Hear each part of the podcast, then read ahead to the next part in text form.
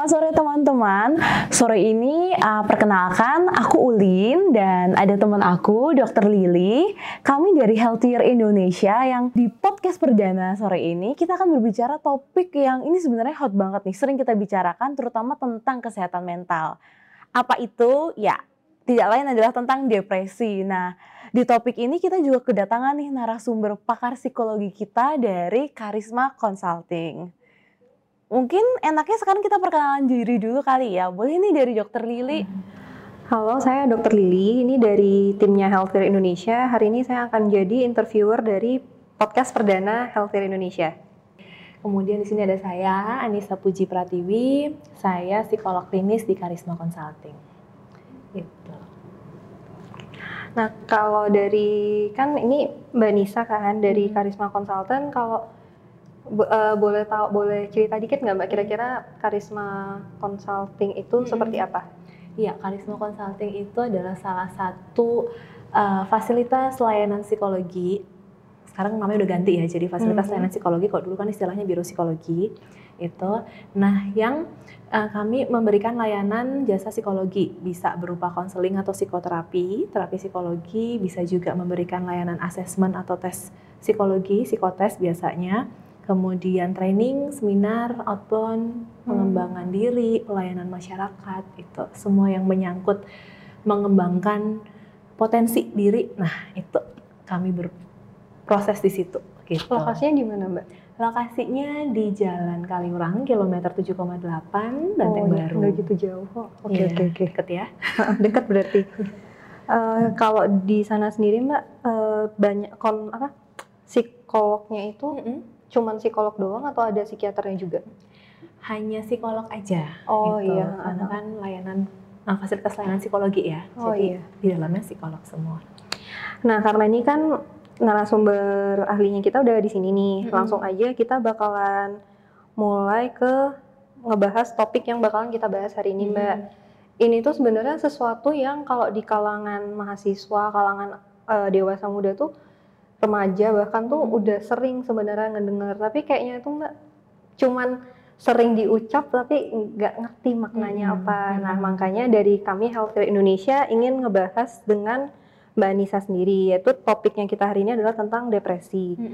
Nah, sejauh ini nih Mbak, kalau Mbak Nisa lihat sendiri, kalau awareness masyarakat tentang depresi itu itu gimana Mbak? Udah bagus atau? Sejauh saya praktek hampir empat tahun ya, Mhm. semakin ke sini semakin banyak uh, klien-klien yang ke layanan psikologi itu sudah bisa notice gejalanya sendiri. Jadi datang tuh Hmm. sudah membawa keluhan, kayaknya aku depresi atau bener nggak sih aku depresi? Nah Mm-mm. gitu. Jadi udah bisa um, melihat ada gejala-gejala depresi yang dialami. Meskipun akhirnya itu mereka lebih ke self diagnosis sebenarnya. Nah, Nah, iya. itu. Jadi kalau dilihat semakin ke sini, terutama daerah Jogja, awareness-nya semakin baik untuk Mhm. kesehatan mental. Pelan-pelan semakin banyak orang mulai familiar dengan istilah-istilah kesehatan mental, depresi, stres seperti itu. Meskipun ya itu masih banyak yang akhirnya jatuhnya udah self diagnosis gitu. Nah, kalau yang kayak self diagnose ini Mbak, kan itu tuh sebenarnya tuh fenomena itu sering ya kalau di masyarakat ya. Dari yang ah gue sedih, gue sedih, eh apa gue depresi ya, langsung kayak gitu tuh. iya. Nah, apakah menurut Mbak ya, apakah ini tuh karena kurang kurang edukasi atau gimana Mbak? Em, itu antara kurang edukasi atau sudah ada edukasi. Jadi Oh, kayak ha, mungkin ha. lebih menarik kalau diteliti ya. Ha, ha. Jadi eh, akses informasi itu kan sekarang mudah banget dengan teknologi ya. Tinggal Ha. buka Google, cari simptom atau gejala depresi, udah ketemu. Mm-mm. Nah, sering kali uh, yang tidak teredukasi adalah penegakan diagnosisnya. Jadi penegakan Oh. diagnosis depresi itu hanya bisa dilakukan oleh profesional, psikolog maupun psikiater. Psikiater. Karena ada kriteria-kriteria tertentu yang harus terpenuhi agar diagnosis depresi itu bisa ditegakkan. Nah, sering kali umumnya orang awam begitu dapat informasi itu, lihat gejala-gejalanya terus ngerasa kok kayaknya ini aku banget ya, sesuai banget ya, istilahnya kayak cocokologi gitu ya Cocokologi ya. nyocok-nyocokin gitu. Ha. Akhirnya uh, menjudge dirinya sendiri punya gangguan mental Mm-mm. gitu. Jadi memang harus hati-hati kalau Mhm. menegakkan diagnosis, harus profesional yang melakukan seperti itu. Nah, kan tadi kan dari Mbak Nisa sendiri kan bilang tuh kesadaran masyarakat tuh udah lebih baik nih. Mm-hmm. Dan kayak udah lebih aware sama yang kesehatan mental kah, depresi. Mm-hmm. Nah, tapi itu sama seperti masalah kesehatan lain ya Mbak. Pasti itu masih ada yang namanya kayak persepsi masyarakat, mm-hmm. kayak hal-hal yang dipercaya masyarakat mm-hmm. yang biasa kita kenal itu stigma. Kira-kira menurut Mbak Anissa sendiri tuh stigma tentang depresi yang masih ada di masyarakat dan kayak sulit gitu untuk hmm. dihilangkan sama dampaknya itu apa Mbak kira-kira? Umumnya itu kalau klien-klien yang datang yang saya temui ya, hmm. um, yang membuat mereka lambat untuk mencari pertolongan adalah adanya stigma yang itu diberikan bahkan dari keluarga mereka sendiri ataupun orang yang mereka kenal. Hmm. Kamu orang iman deh gitu. Oh, Kamu udah banyak-banyakin sholat tahajud aja. Jadi yang keluar adalah uh, judgement-judgement terkait uh, ritual atau religi tertentu mm -hmm. seperti itu. Ada juga yang uh, stigmanya itu berkaitan dengan isu yang mereka alami. Misalnya punya masalah keluarga uh, iya. anak dari broken home. Jadi kayak datang ya wajar kalau depresi. Uh -huh. Background dia seperti itu, latar belakang ekonomi dia begitu, sosial dia begitu. Uh -huh. Gitu. Jadi masih banyak stigma-stigma di masyarakat yeah. yang itu sebenarnya semakin memperburuk seseorang untuk akhirnya dia nggak cari bantuan -huh. profesional yeah. karena takut dapat judgement-judgement seperti itu, stigma itu. Berarti karena saya juga mikirnya tuh uh, stigma masyarakat tuh somehow tuh pasti bakalan menghentikan niatnya hmm. mereka untuk nyari pertolongan yeah. karena udah keburu di judge duluan, Betul. udah keburu dihakimi duluan. Hmm. Nah, sama seperti dari uh, Healthier Indonesia sendiri, Mbak, waktu itu sempat mewawancarai penyintas depresi. Hmm. Nah, dari narasumber kita sendiri, Dimas, itu juga sempat cerita juga waktu hmm. awal akhirnya dia mencari pertolongan dan dia bercerita ke keluarga itu tuh juga hmm. sama yang seperti Mbak Nisa bilang hmm. kayak ah kamu tuh kurang ini kamu tuh agamanya yang dibenerin hmm. uh, sholatnya yang dirutinin yeah. nah sa pada saat itu Dimas tuh juga mendapatkan feedback seperti itu dari orang tua berarti kira-kira kalau dari sini tuh ya kita berdua sepakat ya mbak kayak hmm. stigma tentang agama tuh juga masih sering dikaitkan dengan yeah. Iya. uh, depresi sendiri. Hmm. Nah kalau dari Mbak Nisa ini nih selain dia tuh ngeganggu as in jadinya tuh mereka tuh menghentikan diri mereka untuk mencari bantuan. Hmm. Sebenarnya tuh kayak stigma tentang yang menghubungin kesehatan mental dengan agama hmm. itu tuh biasanya ngeganggunya tuh selain ngestop mereka dalam mencari pertolongan apalagi Mbak kira-kira? uh, biasanya selain membuat mereka akhirnya mengurungkan niat ya uh -uh. untuk mencari pertolongan uh -uh. atau melanjutkan treatment uh -huh. bisa jadi udah ketemu nih sama profesional tapi karena stigma itu masih ada akhirnya memutuskan uh -huh. untuk berhenti di tengah-tengah itu oh, iya. adalah apa ya tadi terkait dengan religi ya agama uh -huh. karena kita kan memang tinggal di negara yang menjunjung tinggi ya iya. uh, value-value agama, agama. sehingga uh, sebenarnya wajar juga kalau masyarakat punya persepsi ya hmm. ya kalau kurang ibadah atau kurang iman itu nanti efeknya hidupmu nggak tenang sehingga kamu akan punya banyak masalah gampang hmm. stres persepsi umumnya seperti itu tapi pada kenyataannya ya, betul Mbak. value nilai atau budaya kita ya agama kita hmm. seperti itu tapi pada kenyataannya yang mau dari background agama apa pun hmm. mau background dari budaya apa pun itu semua orang sama-sama punya risiko yang sama iya, untuk prone, mengalami iya. kesehatan iya. mental. Nggak iya. hanya cuma agama atau iya. budaya, termasuk ekonomi, sosial, mm -hmm. pendidikan, seperti itu, usia bahkan. Mm -hmm. gitu. Jadi depresi atau gangguan, nggak cuma gangguan ya, masalah kesehatan pun, masalah kesehatan mm -hmm. mental pun itu bisa dialami oleh siapa saja. Iya. Gitu. Jadi kayak sebenarnya itu multifaktorial, mm -hmm. tapi yang faktor yang ke bawah itu lagi agama yeah, lagi agama yeah. lagi padahal ya tetap harus dievaluasi dari uh, status ekonomi sosialnya hmm. bagaimana hmm. masa kecilnya gimana hmm. parentingnya sendiri bagaimana hmm. lebih sebenarnya ya itu lebih banyak faktor yang harus dinilai tapi hmm. melulu kembali lagi ke agama yeah.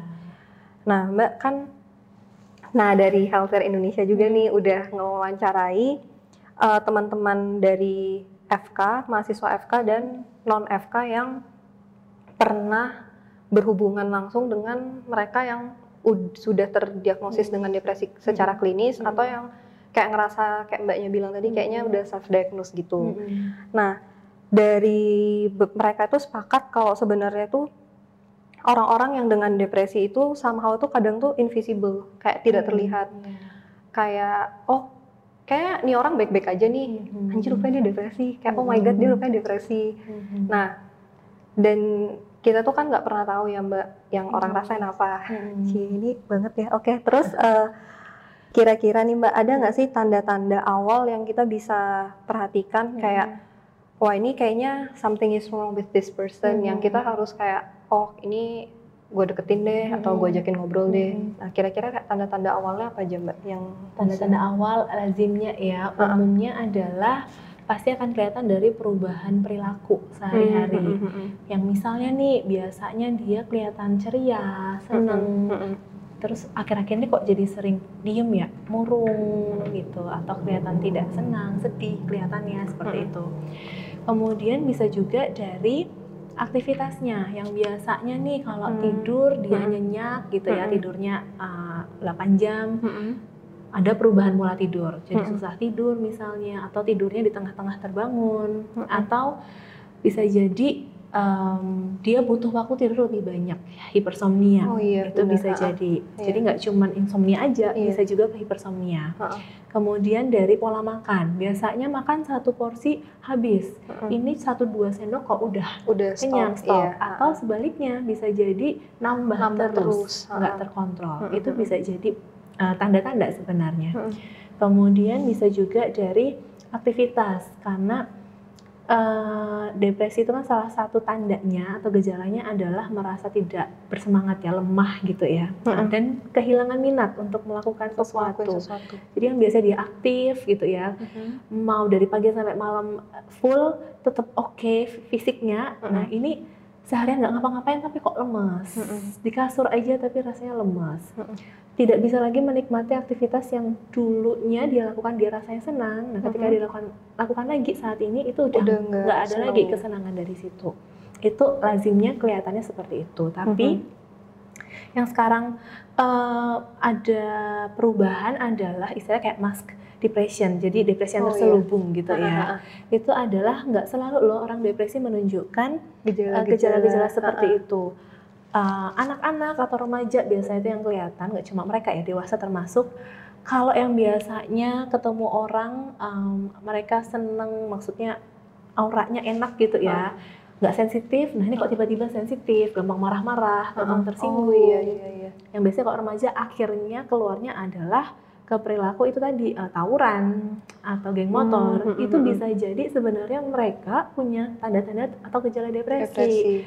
tapi sifatnya lebih ke uh, apa ya ke libidonya mereka agresifnya akhirnya Mm-mm. keluar Oh, iya, itu Uh, aktif iya Um, dia punya tenaga untuk melakukan sesuatu tapi lebih kepada sifatnya ya dia depres dia melakukan itu untuk ya Nyimpang. Iya menyakiti dirinya sendiri sebenarnya Ah. nah, itu jadi nggak selalu yang lemes-lemes yang sedih-sedih itu depresi enggak Nggak Gitu. selalu ya, Mbak, ya? selalu Itu sama dengan ini nggak sih Mbak sebenarnya fenomena high functional high functionally depressed person. Hmm, iya Kayak dia tuh ya sehari-harinya itu dia beraktivitasnya Hmm. lancar, baik-baik aja.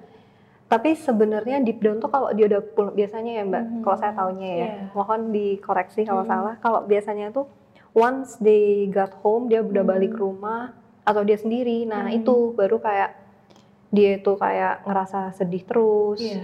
moodnya itu turun terus kayak Mhm. a- di ambang batasnya tuh bawah gitu Mhm. kira-kira. Mhm. Dan ya dia ngerasa biasanya Mbak kalau saya taunya itu kayak Mhm. Kayak ngerasanya itu kayak kosong, Mhm.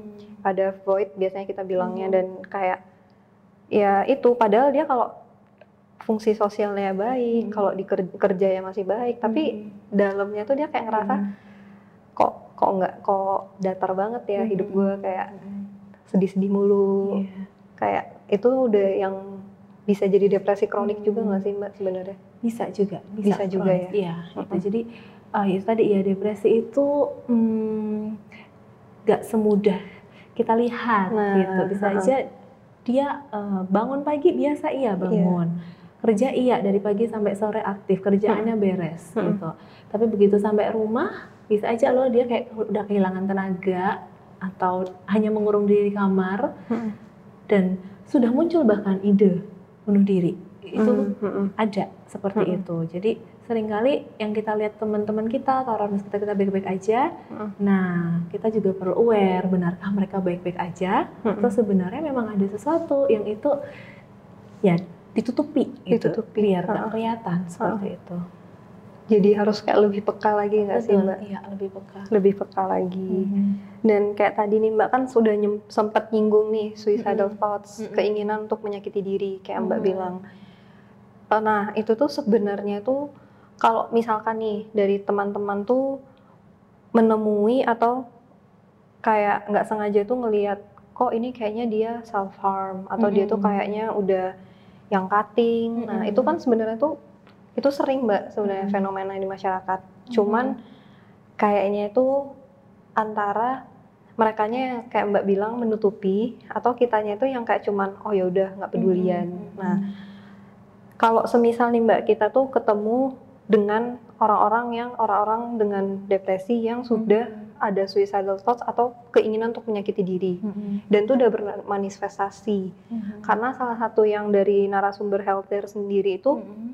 bilang mbak kayak cerita gitu ya gue ketemu nih teman gue dia self harm gue suruh dia stop Mhm. tapi teman gue bilang itu tuh gak bisa gue kontrol Mhm. dan gue ngerasa itu tuh sesuatu yang meringankan beban gue nah Hmm. kalau kayak gitu tuh mbak kita tuh bisa ngebantuin apa sih Hmm. yang harus kita lakuin apa Mhm. dan kayak tanda bahaya yang wah ini udah nggak bener nih harus gue bawa Hmm. ke dokter nih Hmm. nah itu tuh apa mbak kira-kira Iya, Eh, yang perlu kita pahami self harm Aha. dengan suicidal thought itu bisa jadi dua hal yang berbeda. Jadi Hmm. self harm tujuannya adalah memang hanya menyakiti diri aja, tapi Mm-mm. belum tentu tujuannya untuk mengakhiri hidup itu. Eh, kalau saya berproses dengan beberapa klien saya yang mereka punya riwayat self harm, Mm-mm. eh, belum sampai ke suicidal thought ya, hanya menyakiti diri, mereka lebih kepada em, sebenarnya kan masalah atau gangguan mental itu kan nggak nyaman ya untuk dirasakan bagi mereka. Rasanya sakit sebenarnya. Kenapa ya dengan diriku tuh aku kok nggak nyaman dengan Iya, diriku iya. sendiri. iya Tapi itu terlalu abstrak. Gitu. Mm, Sehingga mereka mengkonkretkan rasa sakit itu dengan menyakiti dirinya sendiri. Dan self harm itu nggak selalu cutting. Bisa Hmm. aja loh dengan mereka eh, nggak makan oh itu atau oh menyakiti diri dengan melakukan banyak aktivitas olahraga mati-matian Oh itu. iya, Jadi self harm itu uh, bentuknya nggak selalu cutting. Pokoknya perilaku apa pun yang tujuannya untuk membuat dirinya ya merasa sakit secara fisik Mm-mm. itu udah termasuk self harm sebenarnya. Nah, tujuan Oke. mereka adalah yaitu mengkonkretkan rasa sakit yang ada di hati nih yang Mm-mm, abstrak.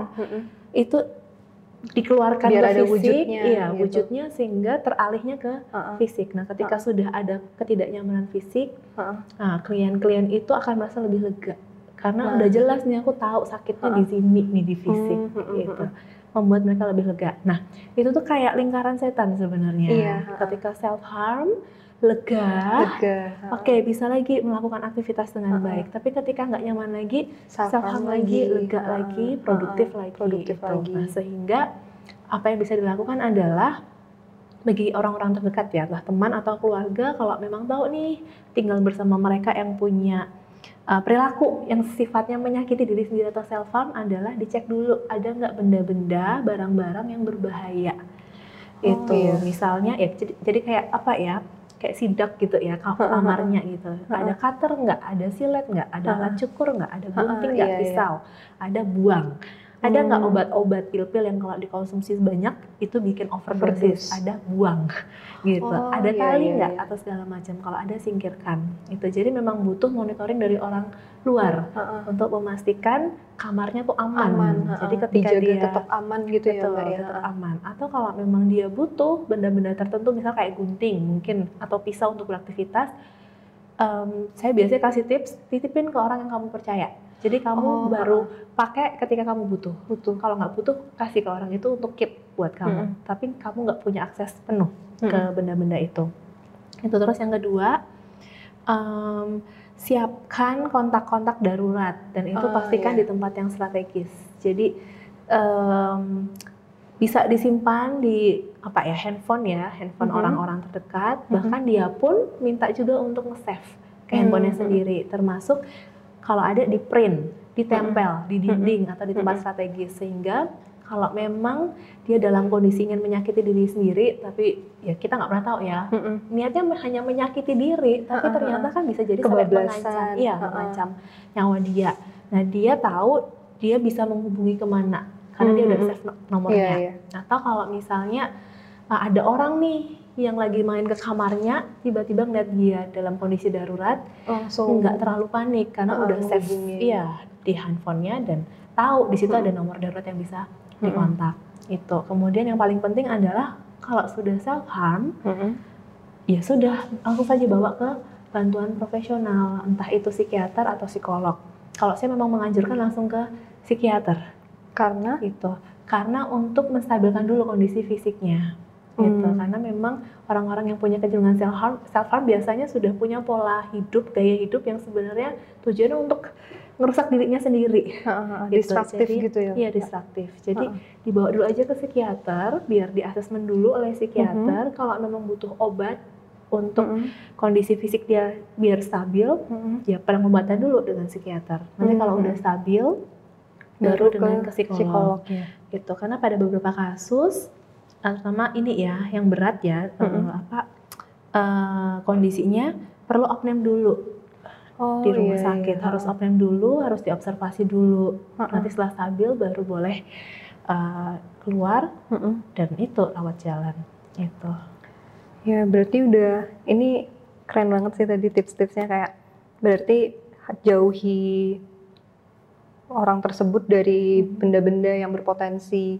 menyakiti dia, siapkan kontak darurat, sama kalau bisa tuh juga ya dijaga tetap aman sih ya Mbak intinya Iya, ya. iya. dan yang paling penting adalah eh, pastikan orang-orang terdekat dia mampu mendengarkan gitu Hmm, mm-mm. kadang kan mereka punya pikiran ya pikiran pengen nyakitin diri sendiri atau Iya. bahkan mungkin untuk mengakhiri hidup Ha-ha, sering kali kan kita cenderung menghindari topik itu Iya. karena takut akan menstimulasi dia untuk melakukan itu justru itu dibicarakan harus dikontrol harus ya Mbak. ya, harus bukan di, nggak- bukan dikonfront didengarkan saja Didengarkan. kita Oh, gali iya. aja Ha-ha. jangan ditentang pikiran itu kita Hmm, kita gali aja oke apa yang membuat kamu ingin melakukan itu gitu apa Oke. yang terjadi jadi kita Ha-ha. belajar untuk memahami dari sudut pandang sudut dia dia dia Karena rasain. ya pada beberapa kasus hanya dengan kita mendengarkan saja saat Iya. dia sudah muncul pikiran nih untuk menyakiti diri sendiri atau bunuh diri bahkan Ha-ha. ketika dia punya teman untuk cerita Ha-ha. itu secara nggak langsung membuat dia juga lebih lega karena itu kan keluar ya ketidaknyamanan Mm-mm. itu lewat Mm-mm. bercerita Mm-mm. dan mendapat penerimaan, mendapat teman yang atau keluarga yang bisa mendengarkan dia Mm-mm. dengan tanpa judgement. Nah Mm-mm. itu, jadi dengarkan dulu, tanya dulu, tanya dalam arti tidak mengkonfront, Mm-mm. tapi untuk memahami ada apa toh, Mm-mm. apa yang terjadi sebelumnya, Mm-mm. kenapa kok pikiran ini muncul, Muncul, seperti uh-uh. itu dan tawarkan diri untuk oke kalau mau ditemani temani bawa dia ke profesional karena oh, iya. uh, sering kali kita cuma nyuruh kamu kayaknya butuh ke psikolog deh atau psikiater tapi nggak nemenin. tapi nggak nemenin padahal Uh-uh. bisa jadi uh, klien tersebut ya atau orang tersebut itu Uh-uh. memang butuh ditemani Mhm, gitu mhm. atau uh, ya itu diantar dibawa ke sana ditemani gitu Mm-mm. karena kalau sendiri rasanya nggak berdaya Mm. gitu jadi um, kita nggak sekedar ngomong tapi kita juga action Mm-mm. untuk mereka temani mereka Mm-mm. kalau ketemu psikolog psikiater mereka nggak berani ya izin temani di dalam Kita temenin. seperti itu karena memang pada beberapa kasus nggak cuma beberapa kasus ya tapi dalam kasus-kasus klien yang depresi bahkan sudah dengan uh, ide bunuh diri Mm-mm. harus ada significant others yang dilibatkan Oh itu iya iya iya. nggak boleh dikip sendiri kan tetap harus informasikan ke keluarga terutama orang-orang terdekat dia kalau dia di kos Mm-mm. teman-teman dia itu harus diinformasikan tujuannya apa untuk selalu dimonitoring sama mereka Mm-mm. gitu dan bahkan nggak boleh tinggal sendiri harus ada yang nemenin Oh. bareng gitu karena pikiran bunuh diri atau pikiran menyakiti diri itu tuh bisa muncul kapan aja gitu jadi Oke. pasti kan ada temen gitu Hmm, mm-mm. gitu Nah Mbak, ini kan ini udah rada-rada deep ya ngomongnya ya, hmm. ngobrolnya ya. Nah, kan tadi kan kita udah kalau Lili nangkepnya kan berarti sebenarnya tuh dengan kita mendengarkan hmm. dan ada buat dia itu kan hmm. sebenarnya udah ngebantu kan Mbak. Hmm. Nah, tapi ada nggak sih spesifik do's and don'ts mm -hmm. kayak apa yang boleh kita lakukan kalau kita lagi menemui teman-teman yang mm -hmm. sedang dalam episode depresi dan mm -hmm. apa sih yang sebenarnya itu jangan dilakukan kayak mm -hmm. ngomongnya kayak alah kamu mah lemah nah mm -hmm. itu kan kayak wah ini yeah. udah begi udah lagi down-downnya mm -hmm. dijatuhin lagi mm -hmm. itu kayak ya makin memberatkan kan nah kira-kira apa sih mbak kayak do's and don'ts-nya gitu dusnya ya sama ya kayak tadi ya. Hmm. Kalau kita punya temen nih yang dia sudah ada itu tadi riwayat mm -hmm. uh, untuk menyakiti diri sendiri atau bahkan mengakhiri hidup pasti kita perlu sidak secara rutin secara berkala -hmm. gitu. seminggu beberapa kali dicek kamarnya ada benda-benda berbahaya nggak? Mm -hmm. itu dusnya jadi uh, karena nggak mudah juga bagi beberapa klien untuk buang-buang sendiri beres-beres kamarnya sendiri. Dia oh, butuh iya. orang lain untuk ngegerakin. Iya ngegerakin uh -uh. gitu. Kadang tuh kan mau buang tuh juga berat ya dibuang nggak ya dibuang nggak ya. Sehingga butuh orang lain untuk yang action untuk itu udah kamu buang sekarang iya buang sekarang atau aku buangin aku deh. buangin, nah, itu itu yang pertama. Yang kedua adalah um, ajak ngobrol. Temani dia. Hmm. kalau hmm. bisa diajak ngobrol ngobrol lah gitu. Apa yang membuat dia merasa nggak nyaman itu.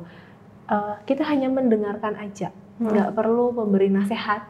Oh iya. Nggak perlu memberi apa petuah-petuah gitu ya. Apalagi nyuruh dia e, kamu kurang iman deh kayaknya kamu sholat deh gitu. Jangan gitu. Karena yeah. itu sangat sensitif loh bagi mereka yang punya yeah. pikiran seperti itu ya pikiran menyakiti atau mengakhiri hidup. Jadi kita hanya mendengarkan aja kalau dia mau cerita.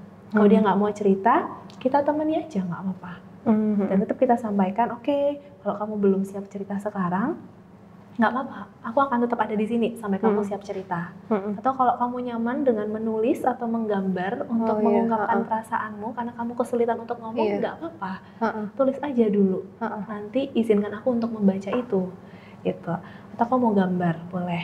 Atau temani dia untuk melakukan aktivitas yang dulu dia iya, senang. dia senengi atau paling nggak membuat dia netral dulu deh rasanya, oh, gitu. Iya. Gak harus happy tapi paling nggak netral, netral dulu, ya. gitu kamu punya aktivitas apa atau hobi apa mm-hmm. yuk kita lakukan bersama mm-hmm. kita temenin mm-hmm. jadi nggak dibiarin kamu lakuin sendiri enggak nah, gitu iya. ayo kalau mau jogging ayo jogging, jogging sama aku ha, kita bareng gitu ha. jadi perlu ya kayak ini ya pendorong sebenarnya mm-hmm. agar dia juga mau beraktivitas karena nggak semua orang nyaman melakukannya sendiri, sendiri butuh teman gitu kemudian berikutnya adalah yang dilakukan kalau memang kondisi dia sudah tidak mampu kita dampingi hmm. karena ya kita juga punya keterbatasan ya iya, kapasitas yeah. kita terbatas kita bukan profesional yeah. kita tawarkan yuk kita ketemu psikolog hmm. atau ketemu psikiater kayak mau nggak kalau kita yeah. ketemu ini hmm. kenalan aku atau mau nggak kita ke psikolog ini atau psikiater hmm. ini yeah. gitu ya mbak berarti yeah, ya? kita tawarkan hmm. dan temani kalau bisa oke okay, temani gitu tetap intinya temani iya benar ditemani nah. jangan ditinggalkan sendiri nah itu karena memang apa ya hmm. biasanya kok saya berproses ya dengan klien-klien saya yang punya diagnosis depresi karena mereka merasa sepi merasa kesepian yeah, yeah. itu sehingga butuh temen uh -uh. tapi terkadang ya ketika ditemani juga nggak ngapa-ngapain ya nggak apa-apa gitu yang penting ada kayak physical presence-nya nggak yeah, sih mbak jadinya itu. tuh seperti itu. Itu dusnya. Nah, mm -hmm. donsnya adalah ya hindari memberikan pertanyaan yang sifatnya konfrontatif atau intimidatif contohnya, gitu. Contohnya, Misalnya, ih kamu kok depresi sih, hidupmu kan gak enak. Kamu oh, iya. uh, ada keuangan lancar. Kayak disuruh bersyukur iya, gitu nggak iya, sih? Iya betul, bersyukur. Uh -uh. Kamu tuh kurang apa? Uh -uh. Uh -uh. Hidupmu tuh beruntung banget. Uh -uh. Nah itu kan udah nanya, tapi juga ujung-ujungnya mengkonfrontasi atau yeah, mengintimidasi yeah. dia. Uh -uh. Kayak dia kurang bersyukur, kurang uh -uh. iman. Atau, uh -uh. Kayak ibadah kamu belum bener deh, benerin uh -uh. deh. Uh -uh. Itu kan nggak nyaman banget ya, gitu kan kita dijudge di seperti itu. gitu ya. Itu atau kita menantang kadang sebenarnya mereka bisa jadi itu udah memberi tanda-tanda loh, entah dengan medsosnya atau ketika ngomong sama teman mungkin udah terlintas. Jadi tadi kalau dari kita udah ngobrol-ngobrol nih mbak, hmm. kan berarti kan udah dikasih tahu nih beberapa do's and don'ts-nya ya, hmm. kayak dari yang do's-nya itu ya tetap ditemenin, hmm. jangan ditinggali. Ditanya ada apa, tapi jangan terkesan nantang, yeah. jangan terkesan kayak oh kenapa sih kamu bisa ngerasa kayak gini, hmm. langsung menghakimi, jangan hmm. kayak gitu dan mendengar kayak hmm. listen, just listen dan nggak perlu kayak nggak perlu berusaha untuk nge-resolve masalahnya nggak yeah. sih iya. mbak sebenarnya hmm. dan ya tadi kalau don'ts-nya sendiri ya jangan menghakimi hmm. dan jangan apa kayak ninggalin atau ngerasa ya apa yang dia rasain tuh nggak valid hmm. dan jangan malah nantangin hmm. kayak ah lo ngerasa ah, lo pengen bunuh diri udah coba sana coba. Jangan gitu dan jangan juga kayak tadi tuh yang terakhir tuh ninggalin ya. Eh bukan deh ah ninggalin ya. Mm -hmm. ah, jangan ninggalin juga. sendiri gitu ah, ya. jangan dibiarkan sendiri juga. Nah gini nih mbak kan waktu seseorang dengan depresi itu udah bertemu dengan atau seek professional help mm -hmm. itu kan bukan berarti masalah dia akan selesai mm -hmm. gitu yeah. itu kan bakalan suatu proses yang panjang mm -hmm. lagi mm -hmm. yang kadang itu tuh mungkin orang-orang itu nggak siap yeah. atau kayak oh gue nggak tahu gue bakalan harus mm. undergo ini gue mm. bakalan harus take on medication mm. gitu dan nggak banyak juga tuh kayak cocok-cocokan gitu kan mm. kayak ya cocokologi gitu yeah. kan jadinya kayak dia tuh mm. oh ke psikiater A nggak cocok lompat ke psikiater B psikiater B nggak cocok lompat ke psikolog mm. nah sebenarnya nih mbak kalau dari mbak Nisa sendiri tuh mm. ngelihatnya itu kenapa fenomena itu bisa terjadi mm. sih? Apakah ada stigma dari kita sebagai tenaga medis kah? Atau memang ya ya gimana kira-kira? Banyak faktor ya. Um, bisa jadi uh, keterampilan cara mengkomunikasikan dari tenaga profesional itu juga kurang nyaman bagi okay. klien. Okay. Ada klien yang nyaman dengan disampaikan dengan yang pelan-pelan, mm -hmm. dengan lemah lembut gitu mm -hmm. ya, dengan eksplanatif, eksplanasi mm. atau penjelasan yang detail. Tapi ada juga loh tenaga profesional yang kalau menyampaikan ya kaku. Oh iya. Apa adanya. Bahkan uh mungkin tanpa disadari cara dia menyampaikan justru cenderung menjudgment hmm. kliennya sendiri. Yang itu bikin klien jadi nggak nyaman. Hmm. Atau uh, cenderung um, penyampaiannya hanya apa adanya. Kalau klien nggak tanya ya nggak akan dijelasin. Oh iya. iya. Gitu. Uh, uh, uh. Gitu. Jadi memang ya kita nggak bisa menyalahkan ya setiap psikiater atau psikolog pasti punya style masing-masing, gayanya masing-masing gitu. Hmm. Sehingga ya memang perlu kok dari saya sih ya kita perlu refleksi bersama juga sebenarnya sebagai tenaga profesional psikiater maupun sama-sama psikolog ya hmm. untuk yang memperbaiki lagi cara kita mengkomunikasikan kondisi klien itu sudah nyaman belum sih kira-kira kalau klien mendengarkan kita menyampaikan itu. Hmm. Kemudian yang kedua adalah itu tadi um, cocok-cocokan juga personality iya, ya cocok-cocokan uh, misalnya nih ada klien yang dia lebih nyaman kalau psikiater atau psikolognya keibuan oh, tapi yang iya. dia dapat justru kayak sepantaran rasanya uh, uh, uh. Tapi ada juga yang sebaliknya dia nggak uh, nyaman kalau ketemu psikiater atau psikolog yang keibuan. kayak orang tua uh, uh, uh, dia pengennya yang deket-deket ya anak-anak muda yang uh. ya kita nggak bisa menampik itu itu kan preferensi itu hak klien sebenarnya dia okay, mau pilih ditangani dengan psikiater atau psikolog yang seperti apa. Hmm. Tapi ketika uh, siapa pun ya kita termasuk ketika butuh bantuan profesional dan kita merasa nggak cocok, hmm. Terus cari lagi profesional yang lain. Jangan Yakinlah, berhenti ya, ya, ya? jangan berhenti. Terus hmm. cari karena satu saat pasti akan ketemu kok yang cocok.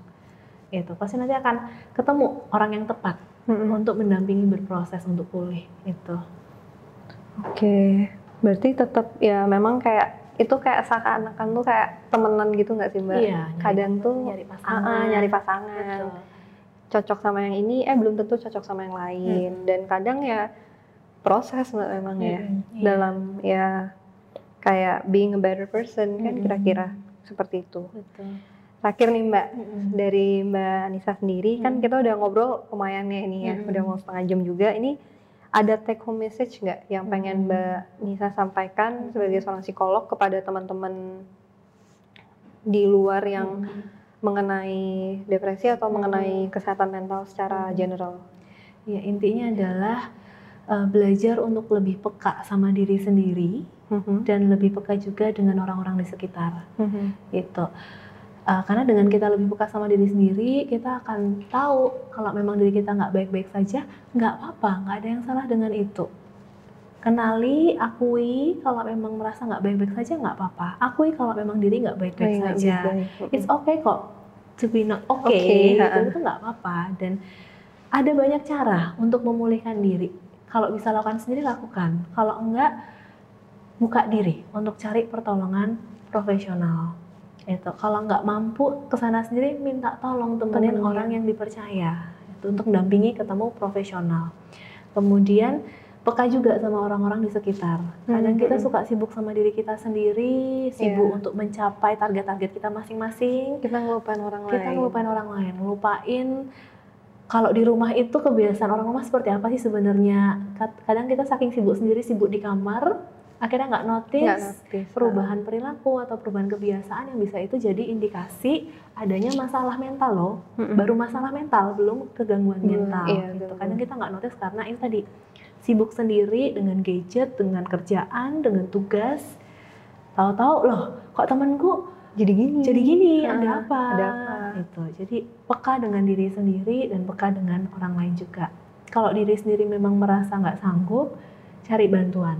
Hmm. Kalau sanggup, dampingi teman-teman ya, dampingi hmm. gitu. Kalau nggak sanggup, it's okay, minta tolong orang lain gitu. Itu aja. Oke. Okay. Oke sekian dulu dari podcast perdana dari kita. Hmm. Terima kasih banyak ya Mbak Nisa udah Sama mau diwawancarai. Hmm.